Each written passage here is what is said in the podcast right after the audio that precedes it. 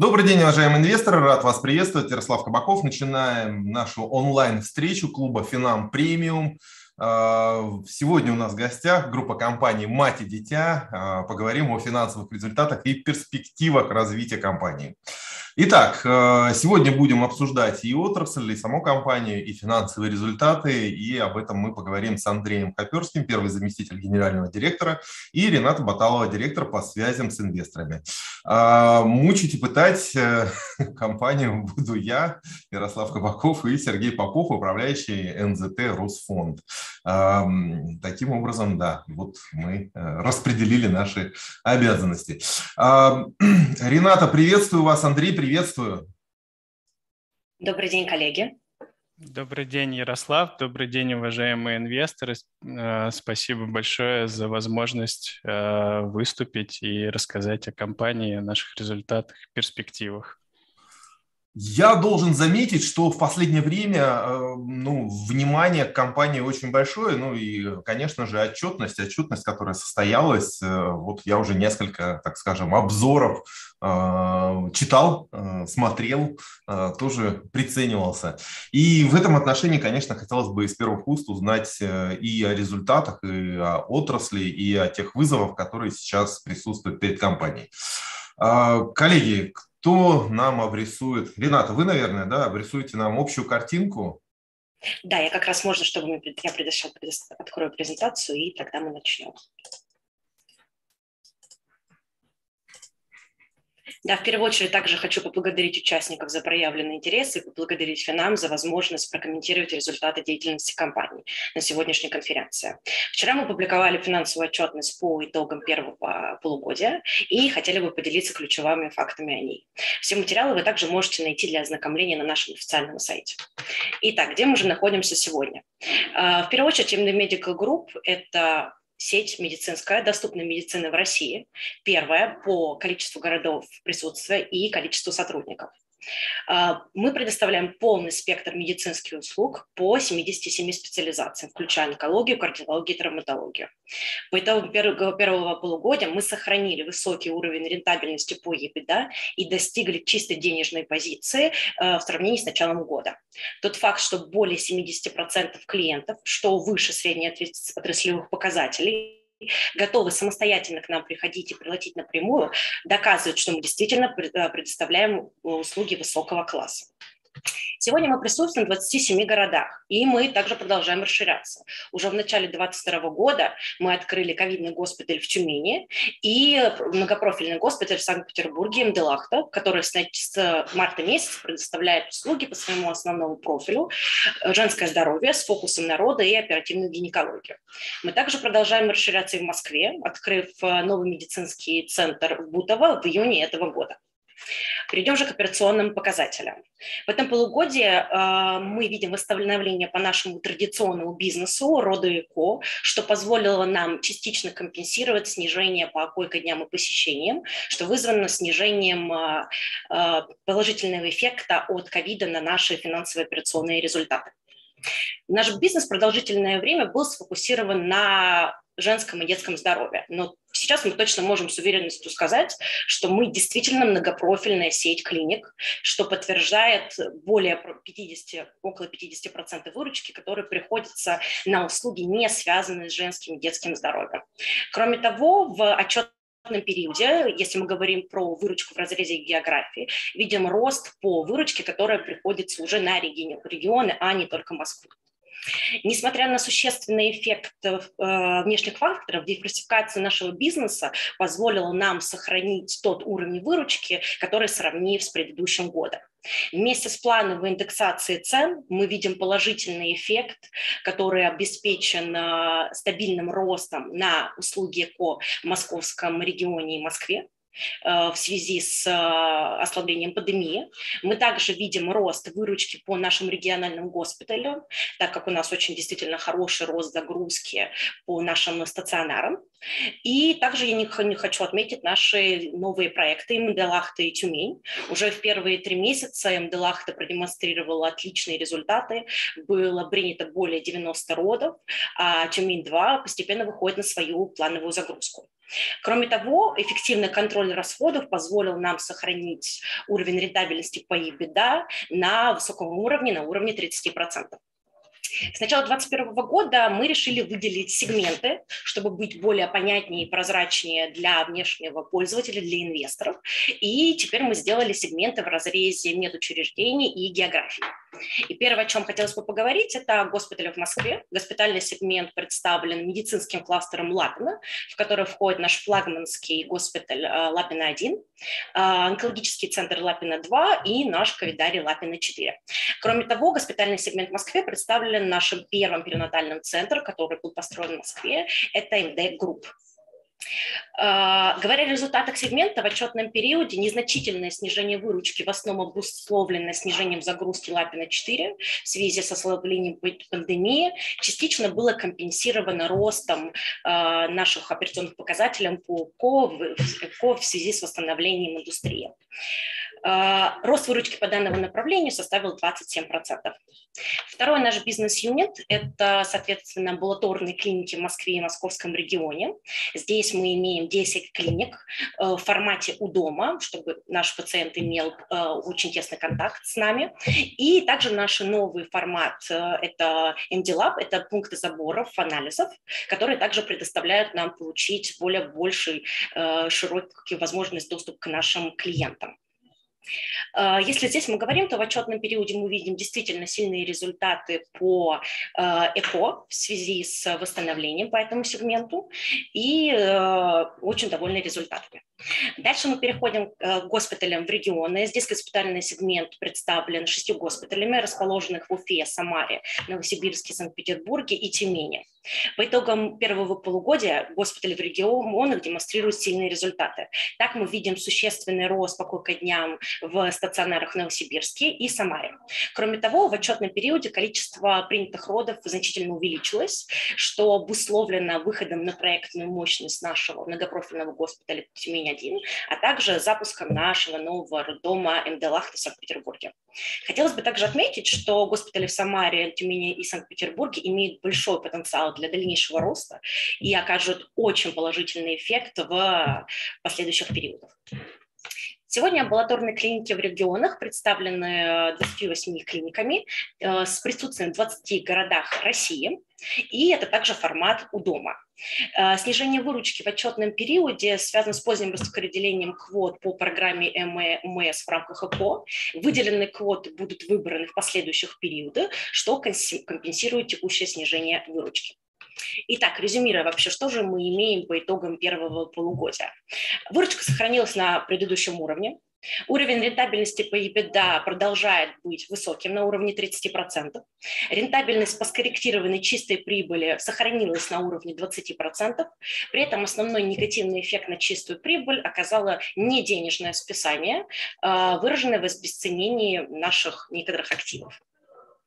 А, говоря о динамике, мы видим, что снижение выручки обусловлено снижением кластера Лапина, куда входит как раз наш ковидарий Лапина-4 в связи со снижением его загрузки вследствие ослабления пандемии, но все это снижение было отлично компенсировано великолепными результатами госпиталей в э, регионах, амбулаторных клиниках в Москве и Московской области, а также нашими новыми проектами МД э, Лахта и МД Тюмень. В отчетном периоде на балансе компании была сформирована чистая денежная позиция, что позволяет нам сохранить устойчивое финансовое положение в условиях неопределенности. Кроме того, в третьем квартале 2022 года мы досрочно исполнили все банковские обязательства, погасив кредит в размере 2 миллиардов рублей. Обращаю ваше внимание, что график э, на данном слайде представлен на дату составления отчетности по итогам первого полугодия 2022 года и не учитывает досрочное погашение погашения обязательств. Таким образом, погашение кредита было профинансировано стабильным операционным денежным потоком. По итогу денежные средства, несмотря на погашение, увеличились более чем на 30%. При этом мы продолжаем и дальше инвестировать в наше развитие. Так, в первом полугодии наши капитальные расходы увеличились на 7%. На текущий момент мы продолжаем развивать наш медицинский кластер Лапина, и на этапе проектирования находится Центр ядерной медицины Лапина-3. А, запуск ядерного центра медицины Лапина-3 позволит нам предоставлять полный цикл услуг по онкологии нашим пациентам. Мы также инвестируем в образование, и в сентябре совместно с МГИМО мы запустили э, медицинский университет МГИМО МЕД, мы рассчитываем, что существенный приток профессиональных кадров придет именно из нашего университета. Кроме второго, во втором полугодии 2022 года мы ожидаем запуск амбулаторной клиники в Мутищах и также продолжаем свое развитие в регионах и ожидаем открытия медицинского центра в Екатеринбурге с фокусом на ведение беременности и ЭКО. На этом я заканчиваю свою краткую презентацию по итогам результатов нашего первого полугодия 2022 года и предлагаю перейти к сессии Q&A.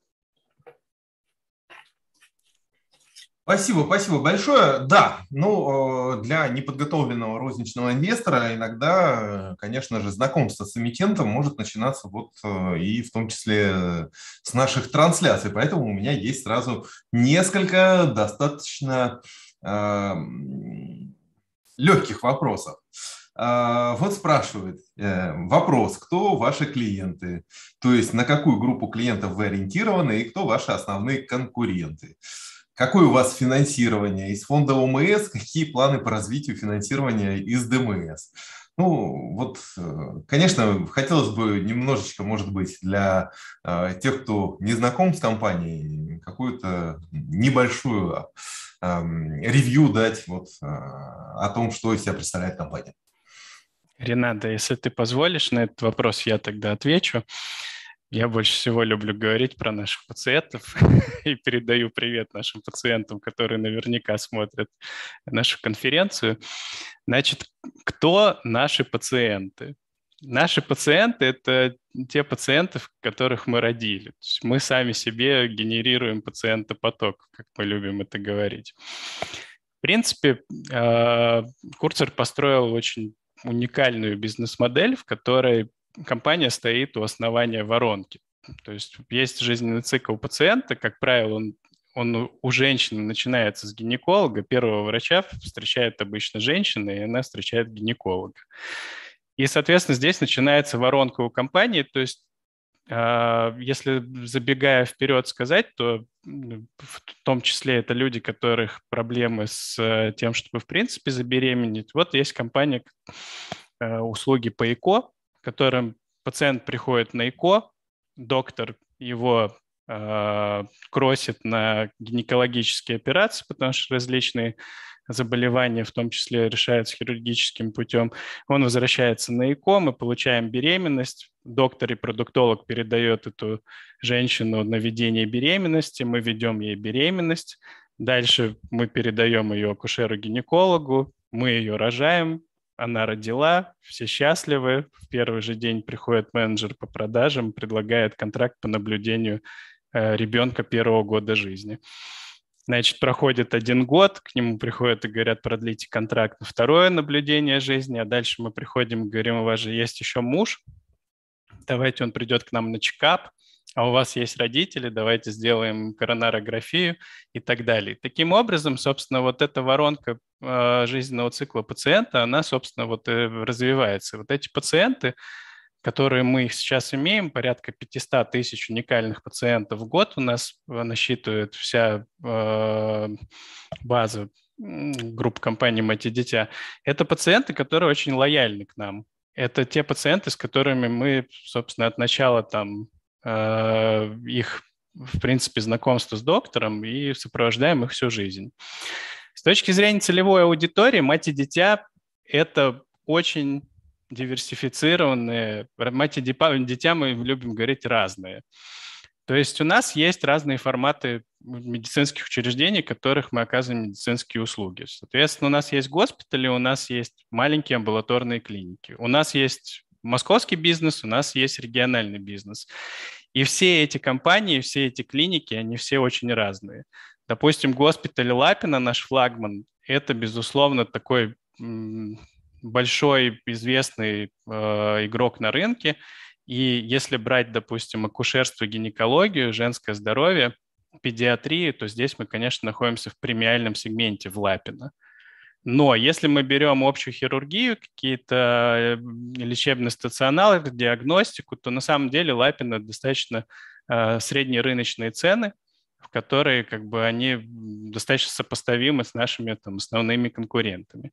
Если мы пойдем в маленькие амбулаторные клиники в Москве, ну, для примера, я вам приведу пример, что в Лапино вести беременность стоит 300 тысяч рублей, в амбулаторной клинике стоит 150 тысяч рублей. То есть амбулаторная клиника в Москве, она примерно в два раза дешевле, она более доступна, и по факту это такое, для нас это хорошие входные ворота э, для того, чтобы пациенту предоставить сервис рядом с его домом, и при этом он познакомился с нашей экспертизой, нашей медицинской компетенцией и убедился в том, что мы надежный партнер по сопровождению здоровья пациента. Если мы пойдем в наши региональные активы, в региональных активах цены примерно в три раза дешевле, чем в Москве. При этом цены в женском и детском здоровье, я бы сказал, что они сред... выше среднего, а все остальные услуги, они на самом деле сопоставимы с нашими конкурентами. Там прием э, узкого специалиста в регионе стоит тысячу рублей, и это как бы общая там цена э, на рынке в этом регионе. Другое дело, что по части услуг мы в каких-то регионах зачастую в регионах становимся зачастую уникальным провайдером медицинской помощи. Так, например, в Тюмени мы запустили ковидарий в начале этого года, и по факту мы стали единственным частным игроком, который позволяет, который предоставляет услуги по лечению ковида. А, соответственно, там, где мы уникальные, конечно, мы держим цены выше среднего, а, выше среднего по рынку, ну, то есть у нас акушер-гинеколог, он стоит дороже, чем там условно а, прием терапевта. При этом нужно сказать, что компания также работает в сегменте ОМС, и часть медицинских услуг можно получить у нас совершенно бесплатно. Например, в ЭКО у нас порядка 50% циклов делается по ОМС. Также у нас достаточно высокая доля ОМС в химиотерапии онкологической. Эм, у нас есть ОМС в травматологии, соответственно, там, где нам это интересно, мы работаем в сегменте ОМС, но ОМС э, в структуре выручки компании не превышает 15%.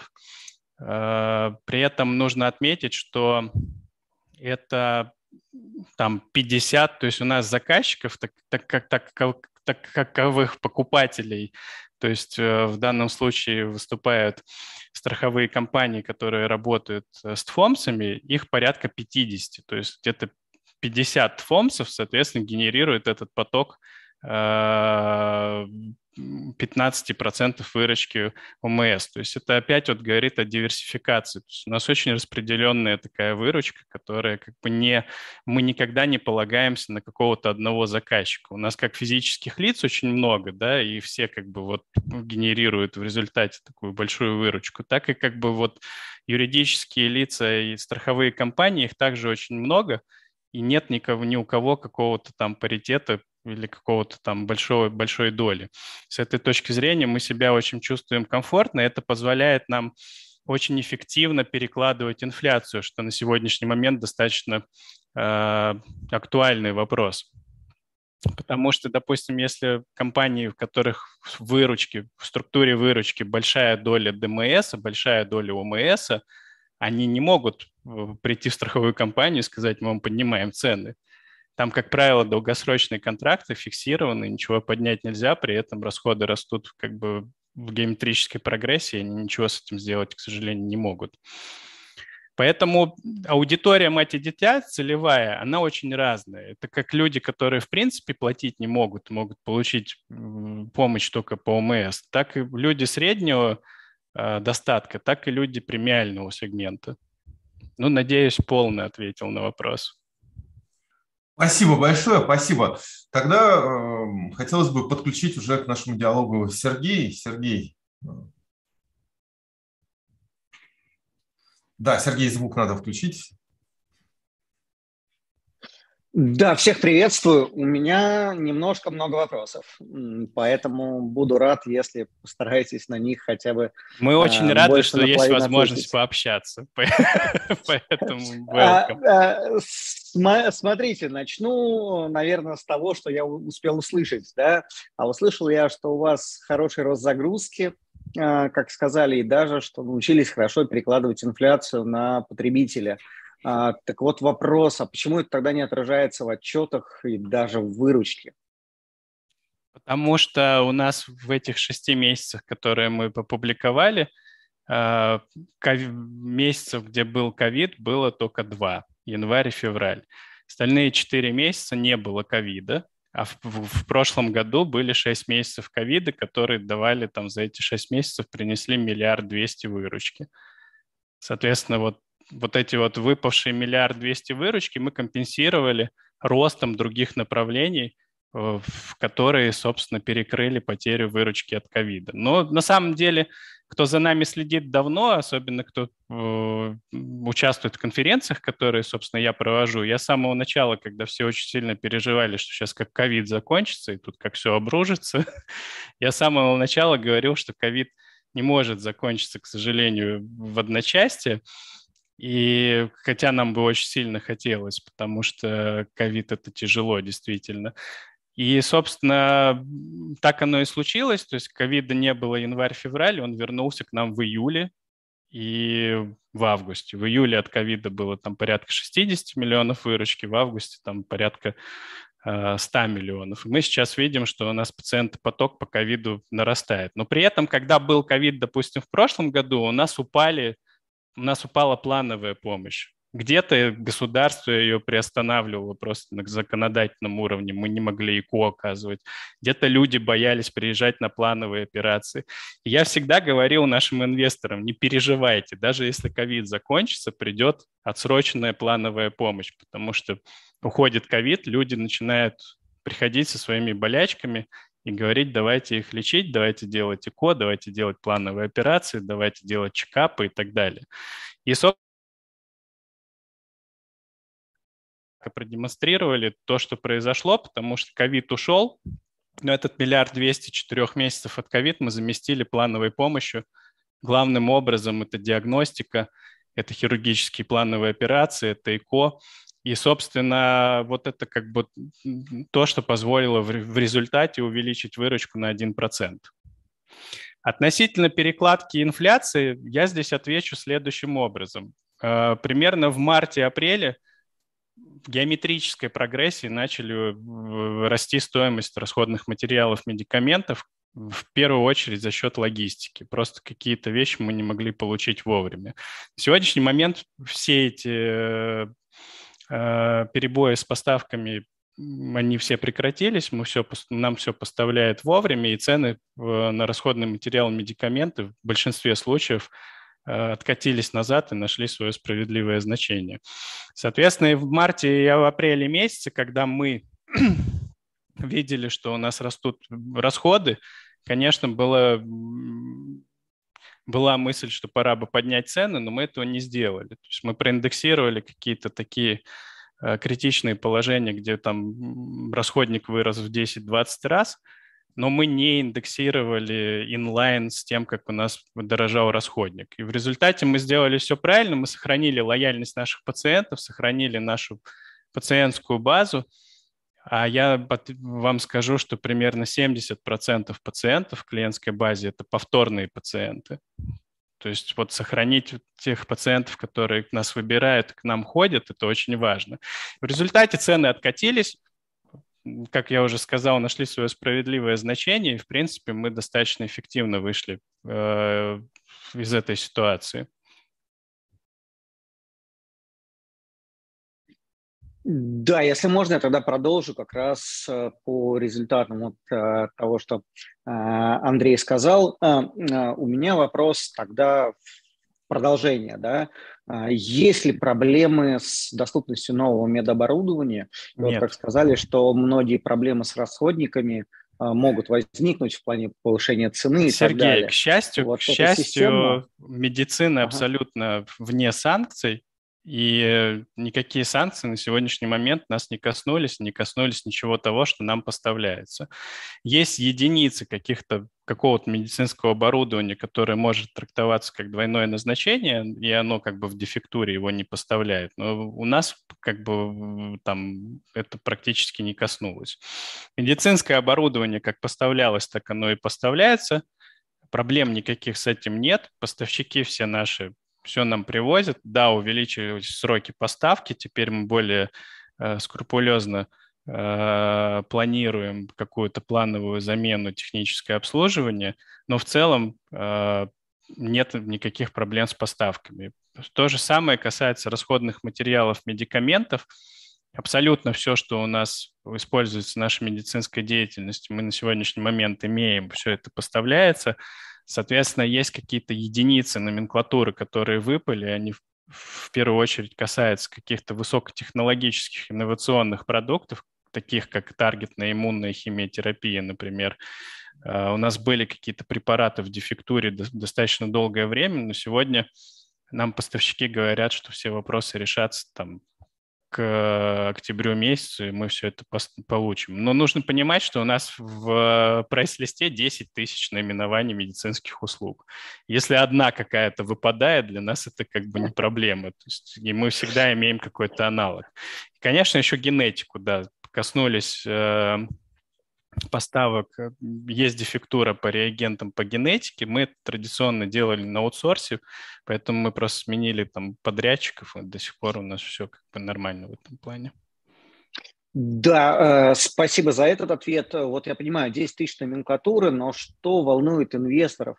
А вот какая э, зависимость этих 10 тысяч от э, валюты? То есть насколько она критичная зависимость, не критичная или часть у нас рублевая и никаких затрат, если там курс улетит куда-нибудь на 70-80, Э, или выше вас не потревожит? Мне кажется, что на сегодняшний момент все уже поняли, что смысла нет подумать о курсе, потому что это абсолютно не взаимосвязанные вещи. Да, вот, например, э, у нас там есть давний проект, который мы хотели начать строить в этом году, третий корпус э, онкологический, который будет включать в себя онкотераностику и радио, радиотерапию. И вот мы проводили тендер на генподряд. На сегодняшний момент поняли, что мы ничего построить не можем, потому что ни один генподрядчик не может гарантировать закрытую цену постройки, которая будет длиться два года. И вот подрядчики нам говорят, вот, допустим, вот эти окна Шука, да, вот у них был белорусский аналог, который стоил в два раза дешевле. Вот на сегодняшний момент вот Шука не поставляет. Белорусский аналог стоит столько же, сколько стоил Шука. И они говорят, а вы хотите, чтобы мы вам сейчас закоммитили, что мы вам поставим шуку через два года? Еще и по фиксированной цене. Значит, здесь вопрос абсолютно никак не привязан к курсу валюты на сегодняшний момент. Ну и, в принципе, у нас все контракты по расходным материалам, медикаментам, они всегда были в рублях. Я могу вот сказать, что там на сегодня, вот мы в сентябре находимся, у нас, в принципе, инфляция в расходных материалах медикаментов более 10% не произошло. Есть какие-то там маленькие позиции, которые как бы подорожали существенно, но мы очень быстро перешли на аналоги достойные. Да, спасибо, Андрей. Вы прекрасный собеседник, потому что вы идете прямо по, моим вопросам, которых я даже не задавал. А, вопрос тогда продолжу, как раз вот раз мы затронули, а, затронули строительство, а, вот планы по строительству но, новых клиник на будущий период, да, то есть пересматривались ли, ли планы, учитывая текущую обстановку? Если не пересматривались, то насколько вырастет э, капекс э, и стоимость закупки оборудования под них? А, Сергей, ну, как я уже сказал, у нас, а, ну и в принципе мы в презентациях это обозначали. На сегодняшний момент мы заморозили все крупные проекты. И у этого есть объективные причины, потому что, вот как я уже сказал, генподрядчик не может фиксировать цену, стройка будет происходить два года, и он не знает, что будет за эти два года, и что он сможет поставить, что не сможет, по какой цене мы как компания не готовы на себя брать риск и залазить в стройку, по которой мы не понимаем конечный чек. Это деньги инвесторов, мы всегда очень трепетно к ним относились, мы, мы не можем залазить в проект, по которому мы не знаем, какой в результате финальный капекс мы получим и какая будет экономика по возврату этих инвестиций. Поэтому на сегодняшний момент мы приостановили любые э, крупные проекты, они все у нас просто заморожены. И мы ждем, когда ситуация как-то прояснится. Поэтому существенного капекса я не жду. У нас есть порядка 500 миллионов рублей какой-то maintenance ежегодный капекс на то, чтобы заменить какое-то поломавшееся оборудование, сделать где-то ремонт крыльца там и так далее. И у нас есть там традиционные наши открытия маленьких амбулаторных клиник. Амбулаторные клиники – это очень важно, это входные ворота для наших пациентов, это начало нашей воронки, мы их будем открывать. Каждая клиника у нас в зависимости от формата – это от 7 миллионов до 60 миллионов рублей. То есть это не какие-то там грандиозные инвестиции. Значит, э, в этой призме я на сегодняшний момент не вижу капекс больше, чем там 600-700 миллионов э, в год. Если брать там нашу ебеду прошлого года, которая была 8 миллиардов рублей, я не, не ожидаю, что мы э, там что-то потеряем, я надеюсь, что мы только прирастем, фри-кэшло будет порядка 7 миллиардов рублей в год. Учитывая, что у компании на сегодняшний момент Э, долг практически отсутствует. Вот у Рената в презентации было написано, что мы погасили досрочно все кредиты. Это называется, когда мы желаемое выдаем за действительное. Мы погасили кредит Лапина. А, у нас остался еще кредит где-то на миллиард рублей, но я на это хочу сказать, что мы это погашение практически не заметили. То есть у меня там вот у вас презентация наконец Э, полугодия у меня 4,7 миллиардов на, на счету. Мы в августе там два с лишним загасили кредитов. Вот у меня сегодня на счетах 4 миллиарда. Я даже не заметил это погашение. У компании очень, очень существенный такой стабильный операционный денежный поток и он как бы, он есть, мы, соответственно, кредиты эти планомерно как-то загасим, будет все равно оставаться существенная часть денег на балансе, которую мы надеемся распределить дивидендами нашим акционерам. Супер. А, но вопрос тогда продолжим а, в, то, в той же стезе. Если не планируется увеличение капекса, не планируется сейчас и замороженные в каком-то формате а, новые центры, что с региональной экспансией, особенно многих вот интересует вопрос, не планируете ли вы в какой-то период перейти на Дальний Восток?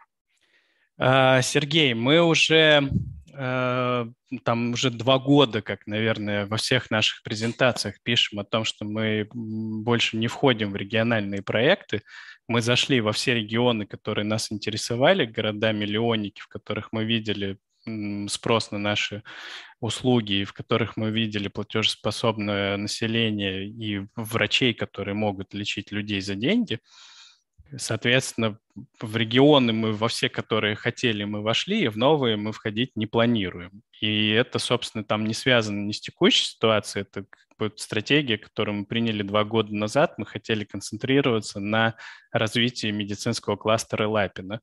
Соответственно, создавать центры компетенции по различным направлениям.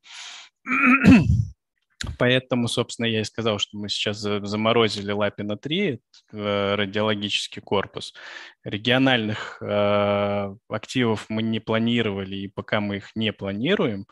Э, но при этом я хочу сказать, что если э, уважаемые инвесторы посмотрят презентацию, которую мы опубликовали, там есть данные по загрузке наших э, мощностей – компания на сегодняшний момент уже проинвестировала хорошо в мощности, и там на сегодняшний момент у нас загрузка там 40-50%, что говорит о том, что на текущих площадях у нас есть апсайт удвоить выручку.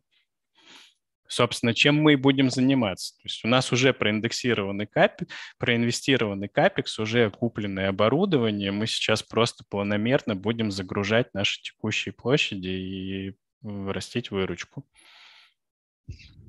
А это будет за счет чего? За счет увеличения среднего чека клиента, который вот за последний год а, не произошел, или за счет поиска новых клиентов, привлечения их? Ну, здесь целый, целый ряд, конечно, целый ряд мероприятий, которые мы проводим для того, чтобы сделать загрузку, но я хочу сказать, что первое у нас появилось, то есть первый драйвер – это то, что есть проекты молодые, которые мы запустили, у них есть определенный как бы выход на плановую, на плановую утилизацию.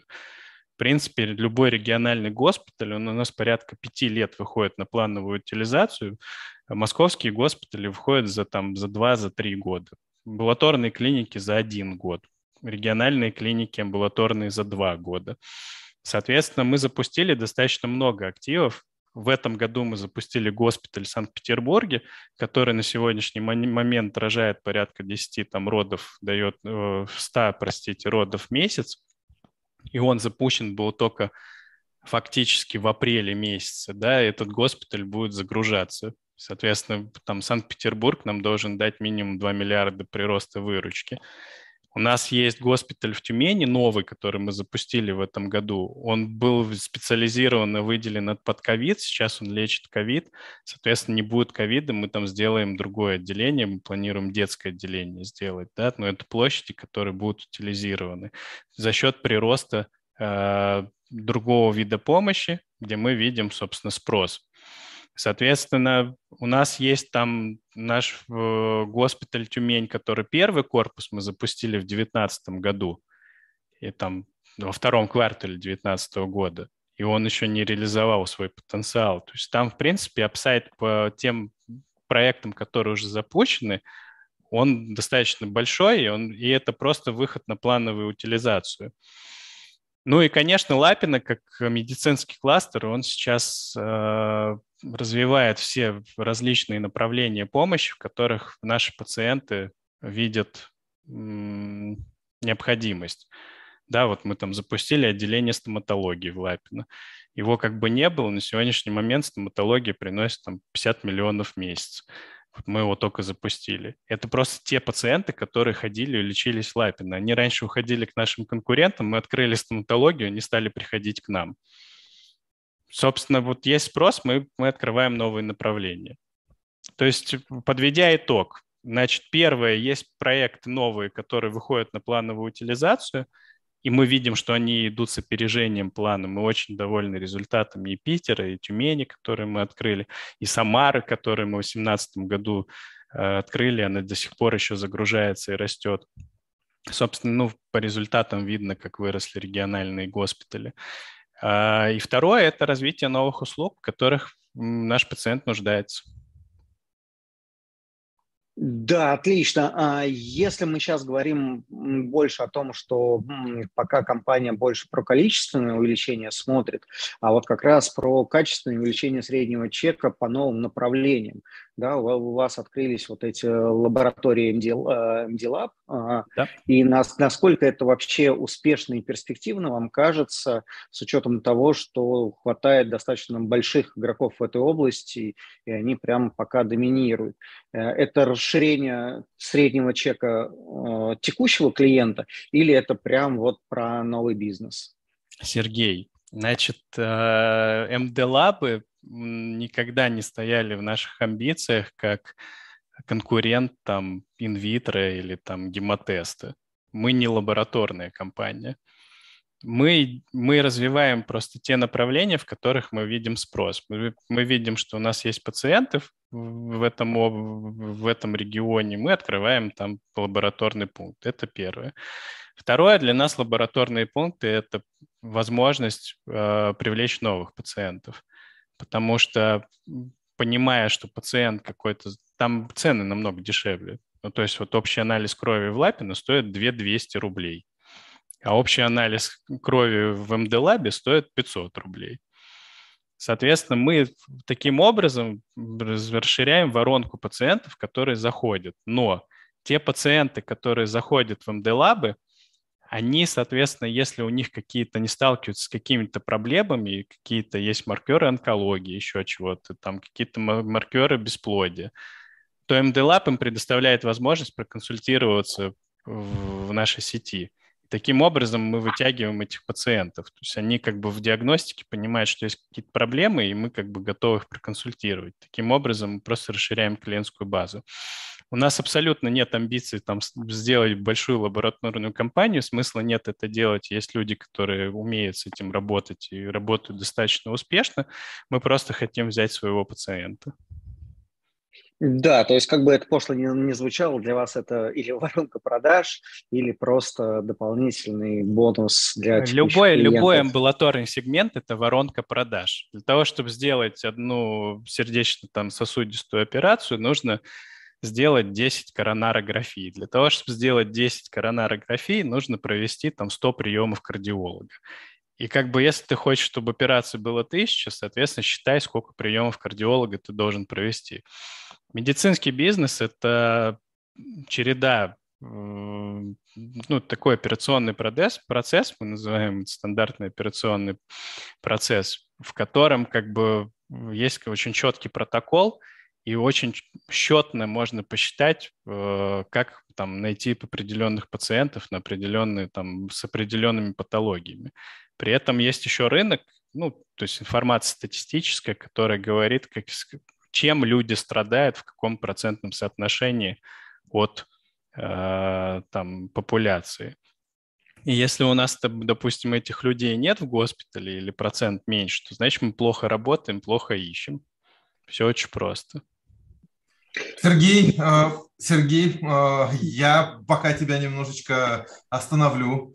Почему? Потому что у нас э, слушатели хотят тоже вопросы задать. А, и, соответственно, хотелось... Кстати, отмечу, да, что в нашей ленте вопросы идут где-то примерно параллельно, а, но вот есть такой интересный вопрос. Какие темпы роста вы ожидаете по основным точкам направления онко, кардио, хирургия на 3-5 лет? А, я сначала напрягся, услышав начало вопроса, потому что, мне кажется, сегодня сказать о темпе роста, там, ожидаемом, это как бы достаточно такая история непрофессиональная, я бы сказал. Но когда вы, сузили до онкологии, травмы, э, собственно, тем направлением, которое мы начали развивать два года назад, фактически с запуском э, Лапина 2, то мне, конечно, стало намного проще. потому что здесь все понятно. Мы растем по этим направлениям ежегодно где-то порядка 30-40%. Соответственно, мы продолжаем, э, ну, то есть это стоит в KPI у менеджмента, сохранить этот темп роста. Э, как мы это добиваемся? Первое, есть Лапина 2, который мы запустили в 2020 году – и он пока что еще явно не вышел на плановую утилизацию. Мы, собственно, развиваем эти направления. И второе, все те направления, которые мы оттачиваем, э, развиваем в Лапино, мы потом их, собственно, делаем roll-up их на наши региональные госпитали и госпитали MD Group на Севастопольском. Собственно, мы просто по этой модели сетапим такое же направление в других наших лечебных учреждениях. Главный специалист, который в Лапино назначается куратором этого направления, он отвечает за подготовку персонала, контроль качества медицинской помощи, э, соблюдение стандартных операционных процессов. И, собственно, как бы вот таким образом мы все то, что мы отрабатываем в Лапино, можем сразу же отрабатывать в госпиталях э, сети, а дальше госпитали берут, собирают э, персонал с амбулаторных клиник и делится с ними опытом и говорит, какие, на какие вещи у, у ваших пациентов вы должны обратить внимание, потому что, возможно, это индикатор того, что нужно показаться там онкологу или кардиологу или там травматологу. Да? То есть у нас постоянный учебный процесс происходит.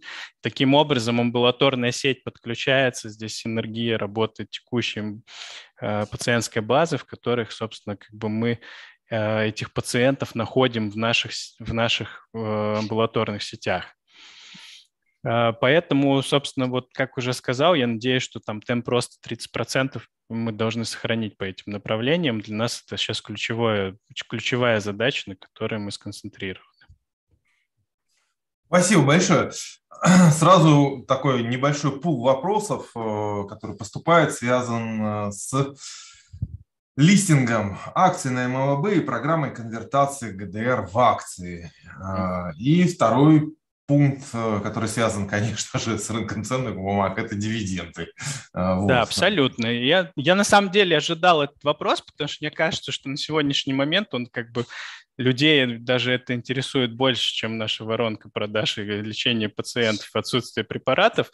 Значит, а, давайте постепенно. Значит, первое – это GDR-программа и листинг.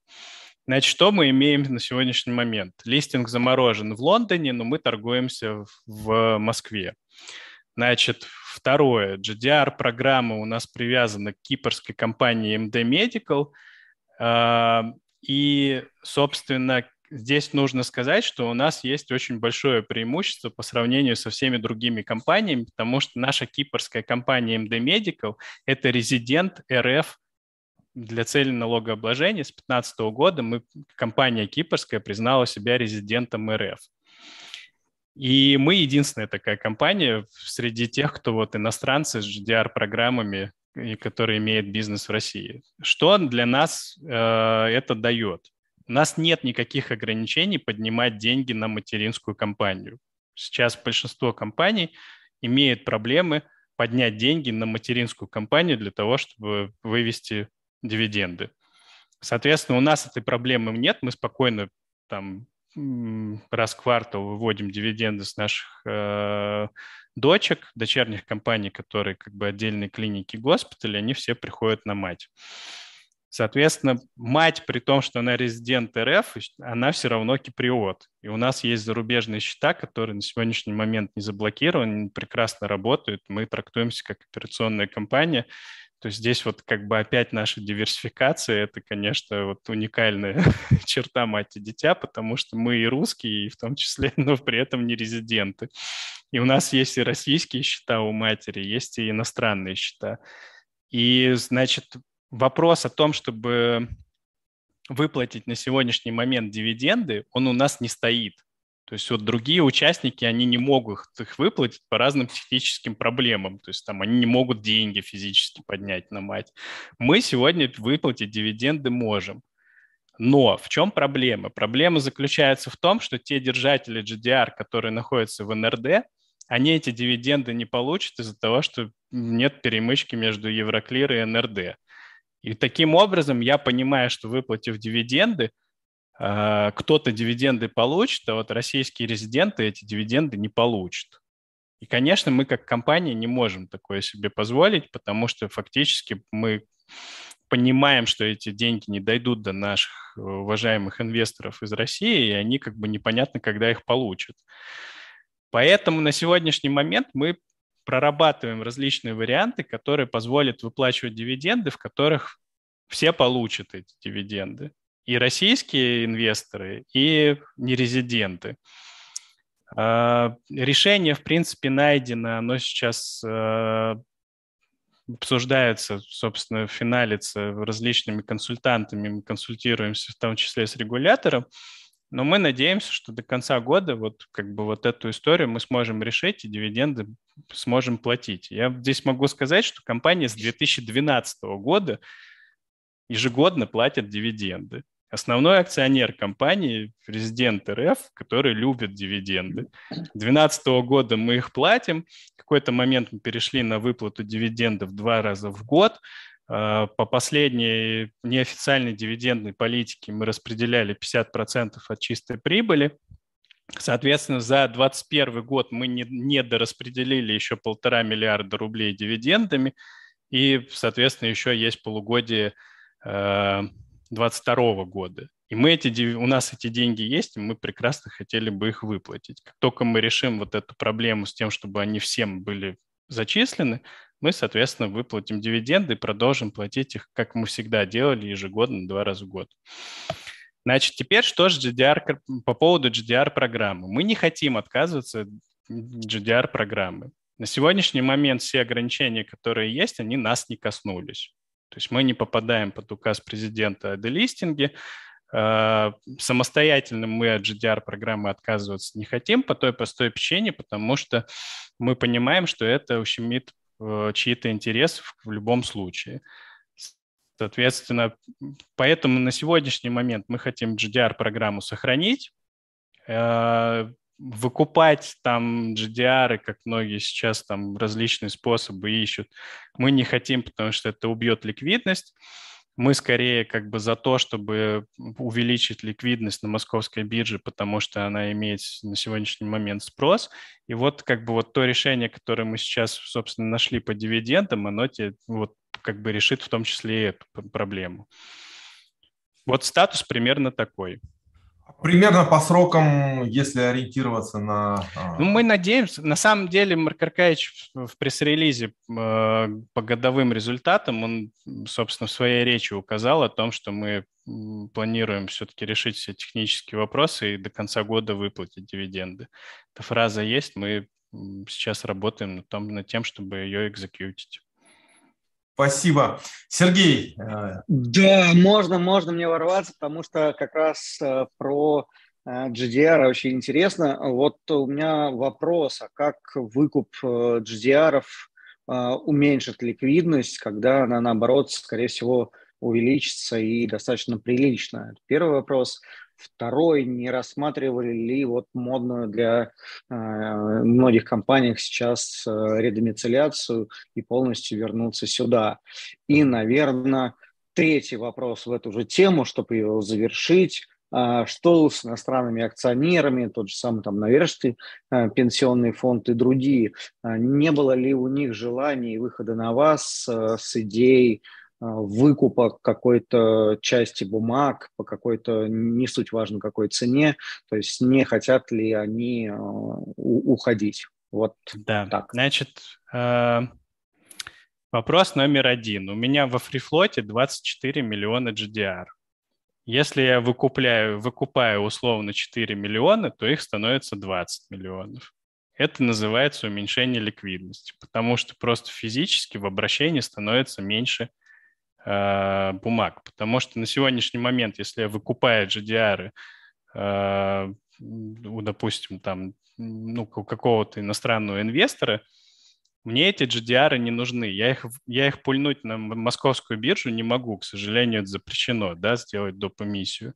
Соответственно, единственное, что я могу с ними сделать, это их положить на свой брокерский счет, либо сделать их cancellation. В любом случае, это уменьшение количества бумаг. Уменьшение количества бумаг, соответственно, уменьшает ликвидность, потому что на сегодня... Не, а, а, Андрей, тогда уточнил вопрос. Э, многие ждут того, чтобы вы их выкупили э, или расконвертировали в каком-то вопросе, или привели эту часть, взяли на себя и просто привели эту часть э, на Мосбиржу. Вот, ну вот, вот я для вопрос. многих рассказываю, что это невозможно. Ну, то есть это технически невозможно. Выкупить я могу выкупить все, что угодно, но пульнуть это на московскую биржу, к сожалению, я не могу, потому что до эмиссию московская биржа мне не зарегистрирует. Ну, это невозможно, мы бы с удовольствием. Я говорю, что мы видим, что есть спрос на московской бирже, и мы бы с удовольствием им воспользовались, да, и дали ликвидность на московской бирже. Это невозможно. Соответственно, на сегодняшний момент выкуп GDR это значит просто уменьшить ликвидность. Поэтому мне это не интересно.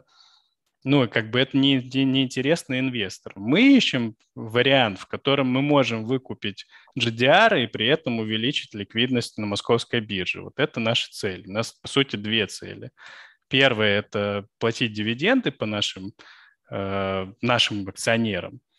А второе – это чтобы, если у нас есть ликвидность, если у нас есть спрос на московской бирже, чтобы мы его, собственно, могли там поддерживать, давать им бумаги. Вот, поэтому, собственно, вот пока что просто выкуп, он не работает. Э, если получится все, что мы там сейчас прорабатываем, возможно, эта проблема решится. Значит, э, второй вопрос был, я извиняюсь, второй вопрос а, вы, вы, вы, вы выбираете э, либо про редомицеляцию, либо Да, редомицеляция. Значит, смотрите, редомицеляция на сегодняшний момент имеет две проблемы. Проблема номер один. На сегодняшний момент за редомицеляцию нужно, чтобы проголосовали инвесторы. Значит, надо провести митинг и провести голосование, в котором все инвесторы должны сказать, да, мы согласны редомицелироваться там в Калининград или там на остров Русский. Значит, здесь есть проблема. Первые иностранные инвесторы не приходят на голосование, потому что боятся, что они там за что-то проголосуют, что потом будет трактоваться как э, потворство там или уход от санкций. А, а второе в то, что у нас во фрифлоте там порядка 70% это иностранцы. И это совсем не в их интересах голосовать за редомицеляцию, потому что как только компания редомицелируется в Калининград, она становится российской компанией и попадает под указ о делистинге. Соответственно, как бы ни один иностранный инвестор в светлом уме и светлой памяти за это не проголосует. Это первая проблема. Вторая проблема заключается в том, что для того, чтобы редомицилироваться, мало того, чтобы инвесторы на это согласились, нужно, чтобы еще Кипр отпустил. А Кипр тоже боится. Они просто на эти запросы не отвечают. То есть им там вот компании пишут, говорят, мы вот хотим редомицилироваться, отпустите нас. Они не отвечают. Потому что они не знают, что они отпустят, а их потом там санкционируют или еще что-то с ними сделают. Поэтому редом на сегодняшний момент, в моем понимании, вообще не рабочая конструкция, это как бы просто нерабочий инструмент. Ну, либо он рабочий, но нужно брать на себя огромное количество рисков, и наш акционер на себя их не будет брать. Ну, как-то так. И третье по поводу Норджиса, значит, мы в контакте плотном со всеми нашими инвесторами крупнейшими. И на сегодняшний момент картина следующая. Никто ничего продавать не хочет. Инвесторы верят в будущее компании, они как бы надеются, что ситуация как-то разрешится. Собственно, они готовы ждать, они понимают, что компания не реализовала еще свой потенциал – и, собственно, продавать никто ничего не хочет. Ни за дорого, ни за дешево. Вот как бы там топ-4 наших инвесторов, вот это вот фидбэк от наших инвесторов. И мы на самом деле очень благодарны им за это, потому что, ну, это приятно, люди в нас верят, собственно, как бы, наверное, действительно со временем ситуация как-то нормализуется, и что-то там будет решено из GDR программы, и с листингом, и э, ситуация, наверное, наладится. Ну что же. Да, ему... Сейчас, подожди, Ярослав, наверное, последний вопрос. Э, я задал все вопросы, которые только прислали мне и свои, и, наверное, последний, он более легкий. Может быть, это и будет красиво завершить. Э, здесь вот э, один ваш большой клиент, господа финамовцы, и даже сотрудник задает такой вопрос э, и, волнуется, и говорит о том, что компания уже по-любому должна заинтересована быть в большом количестве э, прироста клиентов. И вот смотрите, что сделал ВТБ. То есть если ты купил там э, 4,5 миллионов акций, ты получил доп. услуги. А, если ты купил там 45 миллионов, ты получил гораздо больше услуги. А почему бы компании а, вашей не рассмотреть такой подход? То есть э, клиент покупает на некий X э, бумаг вашей компании, но получает какие-то либо доп-сервисы, либо доп-скидки в, вашем, а, в вашей организации. Не могло бы это привлечь вам новых э, инвесторов, которые бы продолжили оставаться с вами. Вот, Сергей, наверное, вы не поверите, но буквально в декабре месяце Рената не даст соврать, что мы прорабатывали такой вариант с одним из брокеров. Э, при этом, как бы, вот мы там даже хотели как-то интегрироваться в наше мобильное приложение, и, пока у нас были э, надежды о том, что мы сделаем СПО, непримерно на московской бирже. Мы даже думали, что мы там через наше мобильное приложение будем пичить наш пакет. Но, к сожалению, на сегодняшний момент это как бы эта история вот вот сегодня в моменте она там потеряла актуальность. Сегодня в моменте нам надо сохранить устойчивость бизнеса и, собственно, заложить его развитие. И компания на сегодняшний момент своим приоритетом считает фокусироваться на нашем финансовом результате, на стабильности, устойчивости компании. Вот сегодня. Соответственно, как только мы увидим, что какие-то ситуации как-то проясняются и становится что-то понятно, хотя бы мы можем начать платить дивиденды, и хотя бы люди, которые хотят, могут из GDR уходить в другие инструменты компании, то тогда, собственно, мы... Эта идея очень хорошая, мы обязательно к ней вернемся, потому что мы ее уже прорабатывали, и мы точно знаем, что в этом будет результат. Ну, здесь только огромное спасибо. на, этом, на этом, наверное, у меня все. Спасибо большое действительно за работу компании. Я давно с вами, да, давнишний акционер. Мне очень нравится и бизнес, э, и то, как вы открыто к нам относитесь. Поэтому Еще раз спасибо. У меня все. Спасибо, Сергей. Андрей, спасибо большое. А, Рената, тоже большое спасибо. У нас подходит время к завершению. Но я должен отметить, что сегодня была достаточно жаркая дискуссия. Андрей, я должен отметить ваш э, достаточно э, интересный такой открытый подход. Э, в принципе... Мы гинекологи все такие. Вот теперь точно можно выключать. Ну что же, да, замечательно. Спасибо большое. Приходите к нам в гости еще еще. Мы всегда рады и желаем компании расти, процветать.